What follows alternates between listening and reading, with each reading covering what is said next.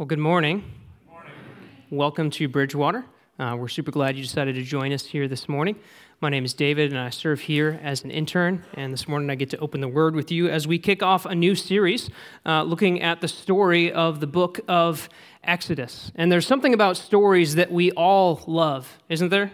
Whether it's books, movies, TV shows, video games, sporting events, we all get pulled in by a story. We just love stories. We have this natural ability to put ourselves into the story and feel what the characters feel, to take on their perspective, to kind of root for them because we want success for them, because really that's what we want for ourselves as we identify ourselves with the characters in a story. I'd be willing to bet that as a kid, you like to dress up as your favorite character in whatever story it might be and pretend that you were them. As a kid, I loved spy movies, uh, and I would run around with made-up spy gear and pretend that I was a spy. Anybody uh, see the movie Spy Kids? But you remember those movies? I loved those things when I was a kid, and I thought they were the coolest thing. And so I wanted to be the kids on Spy Kids. And then for a while, I went through a stage where I loved uh, Davy Crockett, and so I would run around with my coonskin cap and pretend that I was the king of the wild frontier uh, for a while there. And if, for those of you with kids, you're probably going through that stage right now, right? Where your kids are dressing up as whatever their favorite character is, and they're living out that story. But even as adults, we still feel that, that pull that stories have on us, don't we? I mean, that's why Halloween is fun even as an adult, if you're willing to admit it anyway, um, because it's the one time a year where it's socially acceptable for you to dress up as your favorite character, right?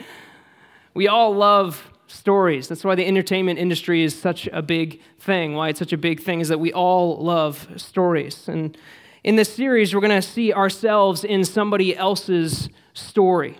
We're going to see how their situation really is going to parallel our own. And so we're going to be diving into the book of Exodus. And, and this book records the, the story of the nation of Israel, who were God's chosen people. And it records the story of how God rescued them from their slavery in Egypt and ultimately brings them into the promised land. And we're going to jump into some stories here that some of us might be familiar with and some of us may not. But I want to be clear here at the beginning that we're going to be doing a kind of a flyover of this book at a significant altitude. We're just going to hit some key moments as we look at how this book really communicates the human story. We want to look at these stories, but we really want to see how this account helps to explain the human experience. You see, the reality is that the story of Exodus is your story. It's my story because in Exodus we see the human story. In fact, in the New Testament, Paul, looking back on the very events we're going to read here in this series, says this 1 Corinthians chapter 10. Now, these things occurred as examples to keep us from setting our hearts on evil things as they did. And skipping down to verse 11, these things happened to them as examples, and they were written down as warnings for us, on whom the culmination of the ages has come. And so, our goal for today and really throughout this series is to see our story in their story. It's to learn from their example, both good and bad, so we can repeat their successes and we can avoid their mistakes. And so, let's get caught up on the story of the Bible so far. First book of the Bible is called Genesis, and in that book, uh, we see that God is the creator. He creates everything and He creates it good.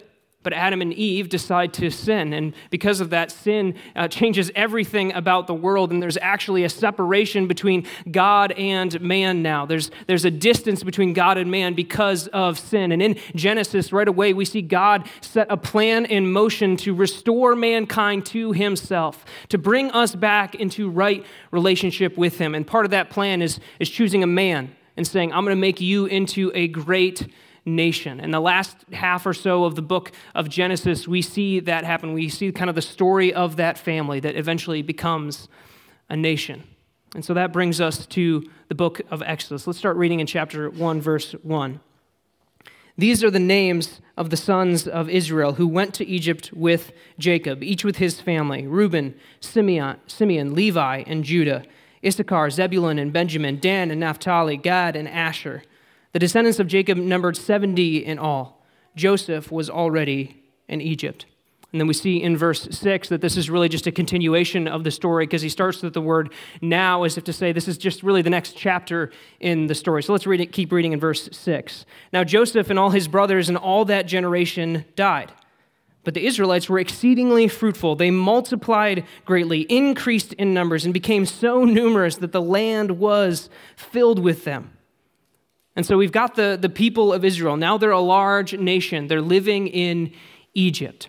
So they went down as 70 people, and now they've become so large. The verse kind of almost exaggerates how large they are. It uses four or five different words to talk about how big they have come. And so the author is making it very clear that this is a large nation.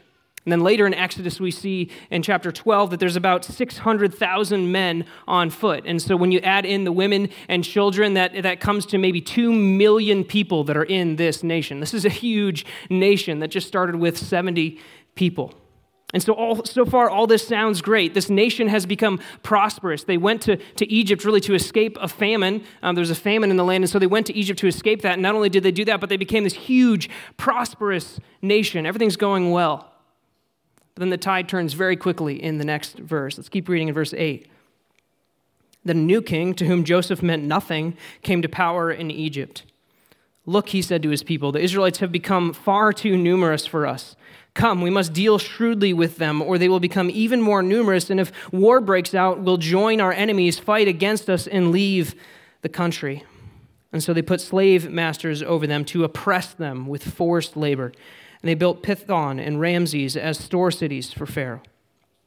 And so the people of Israel have gone from freely living in this prosperous land to all of a sudden finding themselves in captivity. They were subtly taken into captivity. And this is really where our story begins to take to, to meet their story. You see, we're talking about actual events that happen to, to real people, but these events have come to kind of symbolize some spiritual realities for the people of God. And so, if you're a follower of Jesus in here today, then Egypt really represents your old life of slavery to sin. And so, this is how our story connects to theirs. All of us are also subtly taken into captivity. But instead of being taken captive by a foreign king and being forced into forced labor, instead, we are taken captive by sin. See, the first big truth we want you to see here in Exodus is that sin subtly takes us into captivity. It wasn't that Israel was trying or even wanted to be enslaved by Egypt, right? A new ruler came to power, and all of a sudden they found themselves in slavery. They found themselves in captivity. And this is very similar to how you and I find ourselves in slavery to sin. God's word teaches that all of us are actually born this way. We're born into sin. We're born as slaves to sin, just like the last few generation, generations of Israelites there in Egypt. We're just born into this captivity. Paul says it this way in Romans chapter 3. As it is written, there is no one righteous, not even one. There is no one who understands. There's no one who seeks God. And skipping down, he says this For all have sinned and fall short of the glory of God. Then Jesus adds this in Romans, or excuse me, in John chapter 8. Jesus replied, Very truly, I tell you, everyone who sins is a slave to sin. And so the Bible makes the point that all of us are sinners, and by, by being a sinner, we are actually captive to sin. We're slaves to sin. And this is how our stories meets theirs. Their captor was Egypt, and our captor is sin. All of us are born in need of rescue. We're held captive. We're in bondage. Our world might like to think the opposite that people are basically good and that society is what corrupts them. But the Bible, and I think if we're honest, experience teaches us that we're actually born into sin. We're born held captive by it. You might say, wow, that sounds like some really great news. I'm so glad I came to church today. Well, this bad news actually gets a little bit worse because not only is sin a subtle taskmaster, but it's also deceptive. Second truth we want you to see in Exodus is that sin quickly turns from provider to oppressor. Quickly turns from provider to oppressor. Let's keep reading in verse 12. But the more they were oppressed, the more they multiplied and spread. And so the Egyptians came to dread the Israelites and worked them ruthlessly. They made their lives bitter with harsh labor in brick and mortar and all kinds of work in the fields. And all their harsh labor, the Egyptians worked them ruthlessly. See, Israel had fled to Egypt because of a famine in their land, and they had found this to be a place of great provision, right? They were starving, and they come to this land, and all of a sudden there's food for all of them, and all of a sudden they're able to multiply. This had been a great place of provision. But when this new Pharaoh comes to power, all of a sudden, all of a sudden, they find themselves oppressed. They find themselves under harsh labor. And just like the Israelites running to Egypt for rescue, sin at first promises to be a provider, doesn't it? But it always quickly turns to an oppressor. We run to sin because we feel that it's going to provide something for us. We think it's going to solve a problem. We think it's going to give us happiness or contentment or peace. We think it's going to give something to us. But it always takes from us, doesn't it?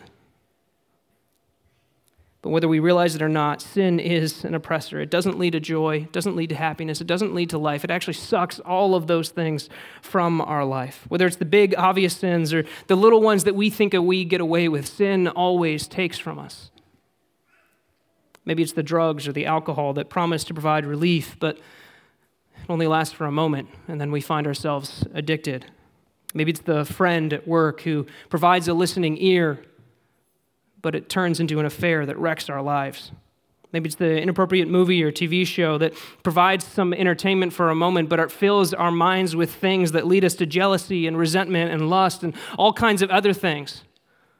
Maybe it's the money we begin to make, which provides some freedom for a moment, but it turns into this oppressive lifestyle of expectation and stress as we think we need more and more and more.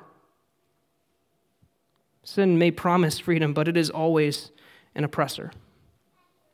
We talked a few weeks ago about those who are short sighted, those who come to God looking for something that will spoil, something that won't last, but when God is actually offering them so much more. And we talked about how God is the only one who can actually satisfy our hearts, that longing in our soul for something more. God is the only one who can actually meet that and satisfy that. But so often we run to sin to try to find those things. And for those of us who are followers of Jesus here this morning, even when we've been rescued from sin, sometimes we find ourselves wanting to go back to our old life of slavery. You see, the Israelites, they actually had the same problem. We find later in the story that after they've been rescued and they're in the wilderness and they find themselves hungry for a moment, they think it would actually be better in Egypt. We see this in chapter 16 the Israelites said to them, If only we had died by the Lord's hand in Egypt. There we sat around, sat around pots of meat and ate all the food we wanted. But you have brought us into this desert to starve this entire assembly to death. Clearly, they thought that Egypt was a provider. And they forgot all about all the oppression they faced there. They forgot about the forced labor. They forgot about the fact that Egypt was murdering their children they forgot about all those things, then they let their present circumstance loom larger than the God who had just rescued them. The reality is that sometimes you and I are we do the same thing. God has rescued us from our slavery to sin, but we can, in moments of weakness, look back and we forget all about the death and destruction that sin reaped in our lives. And we just remember that one thing that we thought that sin was providing for us, and we want that. And so we want to go back. We forget all about the mis- how miserable we were in our sin, and we think that somehow sin is going to provide for us this time, even though it's always proved to be an oppressor. Sin might provide something for us for a moment that feels good for a second, might seem good for a second, but it always takes so much more. Sin will always lead us farther than we wanted to go, and will always take from us more than we wanted to give, every single time. You see, we're naturally inclined to see sin as something that I can harness and that I can use to my advantage. The trouble is that you and I really have no power whatsoever to manage sin. We don't have that power. I remember as a kid, my cousins had a four wheeler that I thought was the coolest thing in the world. We didn't have anything like that at home, and so it was only at their place that I was able to uh, ever ride the thing. And I remember one time I actually got the opportunity to drive it and I was I was pretty small. I was a pretty small kid, and so um, one of my older cousins, one of my bigger cousins, was on the back of the thing, making sure that I didn't kill myself while I'm driving this four wheeler, right? And I have this distinct memory of trying to take it up a really steep hill and hitting the gas aggressively at the wrong moment. And since I didn't know what I was doing, and since we were on a steep hill, and since all the weight was in the back, the front tires leave the ground as we start to tip backwards. Now, thankfully, my cousin was smart enough and quick enough to throw his weight forward and get those wheels back on the ground before we tipped the thing and killed ourselves. And I tell you that story because I think it illustrates what, how we think about sin. You see, I thought I knew what I was doing and that I didn't need any help and that I could manage this vehicle that was far more powerful and far bigger than I was. But if it wasn't for my cousin stepping in and intervening, we could have died that day.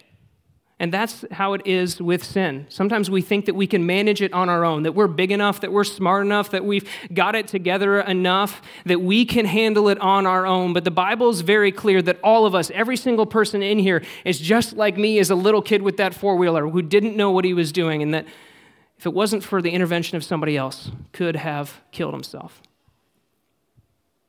Some of you here in this room, you understand that. You understand the power of sin. You've seen it wreck your life, you've seen it wreck others' lives, and so you, you know that you need help. But others of you in here are still trying to drive that four wheeler all by yourself. You think you're big enough, you think you're strong enough, you think you've grown up enough, but the Bible teaches that none of us ever graduate out of the need of needing help from other people. We always need help with sin. Sin is far more powerful than us, it's dangerous. In fact, it's so dangerous that sin offers life, but it delivers death. It offers life, but it delivers death. Let's go back to our story in Exodus here. The king of Egypt said to the Hebrew midwives, whose names were Shiphrah and Puah, When you are helping the Hebrew women during childbirth on the delivery stool, if you see that the baby is a boy, kill him. But if it's a girl, let her live. See, Pharaoh had a plan to stop these Israelites from growing. He was going to exterminate the male population. But notice that he doesn't just say um, terminate uh, pregnancy before it comes to full term. Instead, he says, let them be born, let them have the life, and then we're going to take it away. He's giving the illusion of life, but truly, he's only actually offering death. And this is the exact same thing that sin does to us. It uh, promises us life. It says that it's going to give something to us, but it delivers death every single time. This is how Paul put it in Romans. For the wages of sin is death, but the gift of God is eternal life in Christ Jesus our Lord. And so, the wages of sin, what is deserved, what naturally comes about as a result of sin, is death every single time. Not immediate physical death, but it reaps death in our lives. It reaps destruction every single time. Sin may offer life, but Jesus Jesus is the only one who can actually give us life. He's the only one who promises life and can actually deliver on that promise. This is what he said in John 10. The thief comes only to steal, kill, and destroy. That's like what sin does. But I have come that they may have life and have it to the full. See, Jesus offers us life, and not just any old life of, of being able to somehow make it through life. He says he offers life to the full, an abundant life. We've kind of focused for the first part of this sermon on the bad news, but here is the good news. There is life to be found, there is freedom from the slavery to sin to be found. And continuing in our story, we'll see that freedom from sin begins with fearing God. Freedom from sin begins with fearing God. Let's continue reading in verse 17. The midwives, however, feared God and did not do what the king of Egypt told them to do. They let the boys live. Then the king of Egypt summoned the midwives and asked them, Why have you done this? Why have you let the boys live? The midwives answered Pharaoh, Hebrew women are not like Egyptian women. They are vigorous and give birth before the midwives arrive. And so God was kind to the midwives, and the people increased and became even more numerous. Pharaoh's plan didn't work very well, did it? And because the midwives feared God, he gave them families of their own. You see, these midwives were blessed by God for their refusal to take life. The people who were tasked with really giving life or helping life come into being or were charged with taking life, but they refused. They said, No, we're going to fear God more than we fear Pharaoh. We're going to listen to God.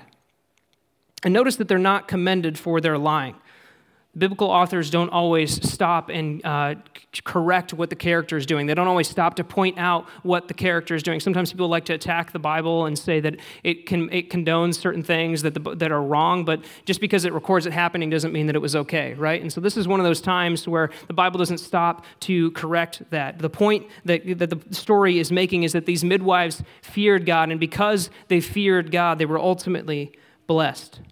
And fearing God is really Old Testament shorthand for becoming a believer or for being a believer. You'll see that throughout the Old Testament, describing somebody who walked closely with God, who obeyed God, who, who did what God said.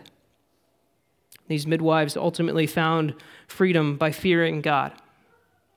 God would later send plagues and would deliver all of the Hebrew people, including these midwives, from their slavery to Egypt. And in the same way, God sent Jesus to deliver us from our slavery. You see, Jesus comes to release us from our enslavement to sin. Paul says this in Romans chapter 6. Don't you know that when you offer yourselves to someone as obedient slaves, you are slaves to the one you obey?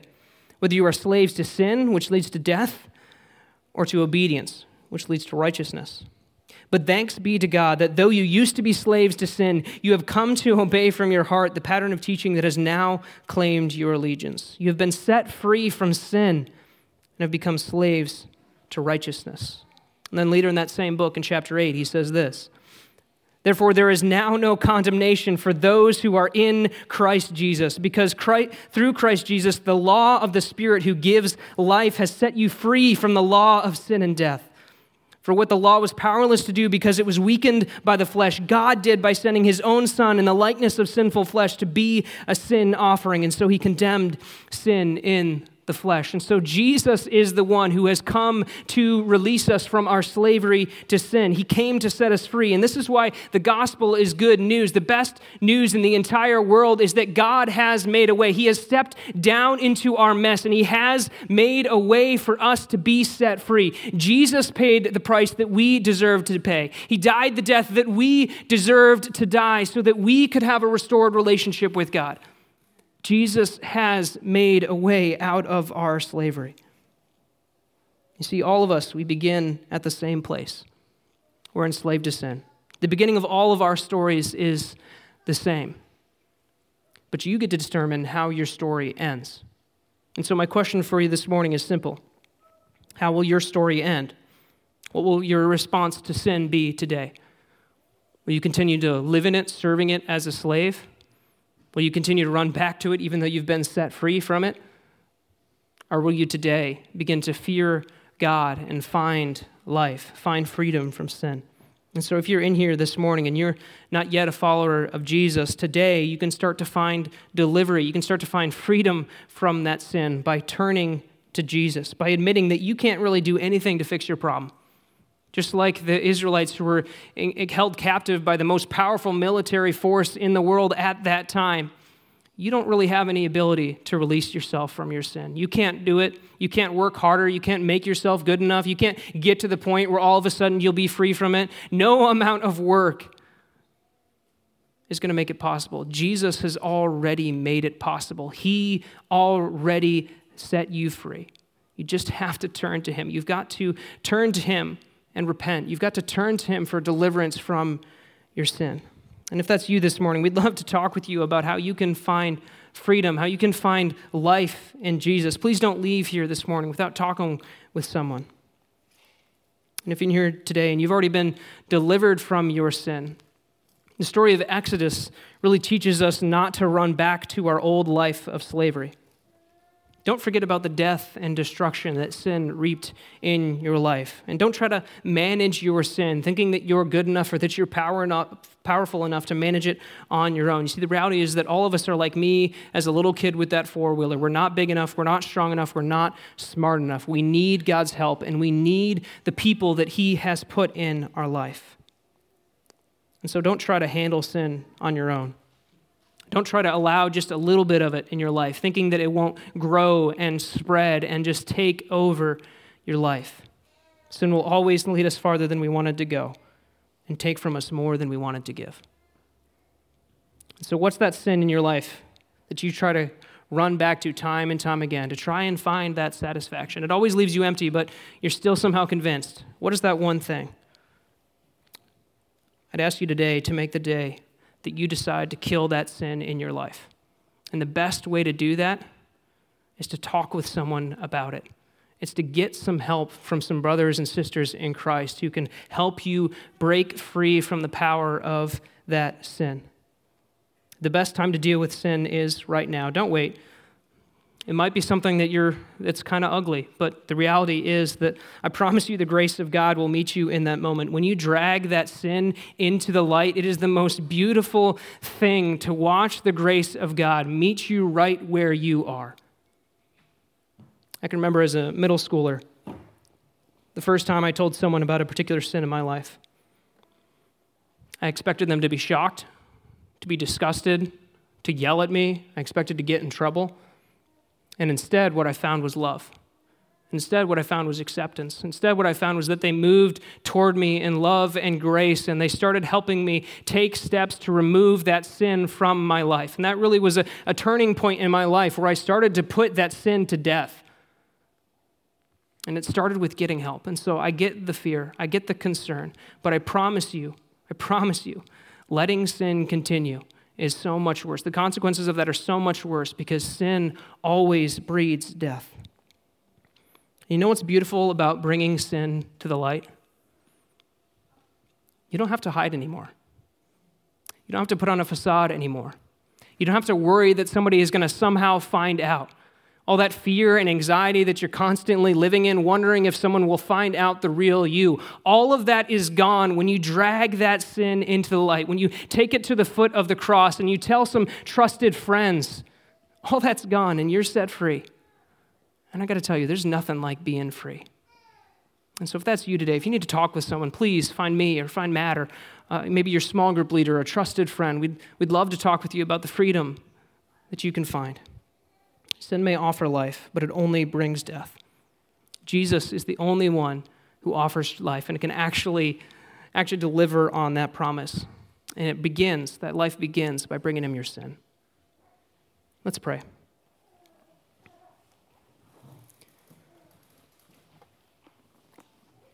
Father, thank you so much that you have made a way.